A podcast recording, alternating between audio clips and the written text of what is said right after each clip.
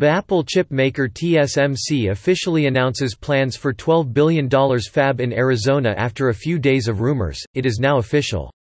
TSMC announced in a press release that it intends to build a chip factory in the United States, specifically in Arizona. Construction is expected to begin in 2021 and the first chips from the fab could be manufactured in 2024. TSMC is the exclusive manufacturer of the A-series chips Apple uses in its iOS devices. Apple has led the mobile industry in performance thanks to its shift towards designing custom chip silicon and getting TSMC to mass produce its designs has also paid off in a big way.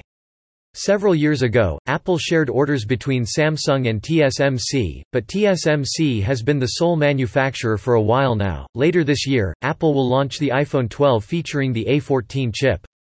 A14 will be fabricated on a 5 nanometer process, using TSMC Z2 X80 X99's latest engineering advances.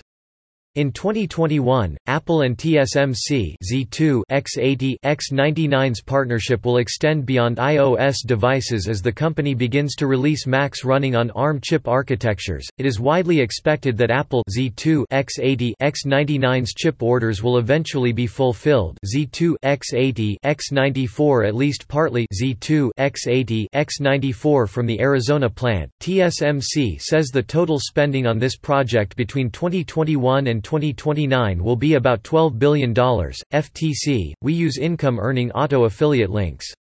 More, check out 9 to 5 Mac on YouTube for more Apple news. TH working from home and home entertainment, but says that smartphone demand is going to take a huge hit. The division is forecast to post a 15% yearly decline in sales as the virus is set to have an enormous impact on demand.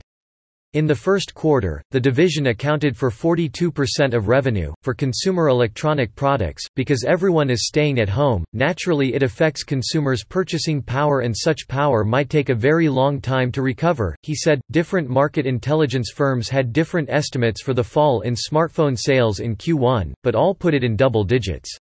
Within China, sales rebounded in April, but the global coronavirus impact remains extremely uncertain. Reflecting this, Apple declined to offer any guidance for the current quarter. FTC, we use income earning auto affiliate links.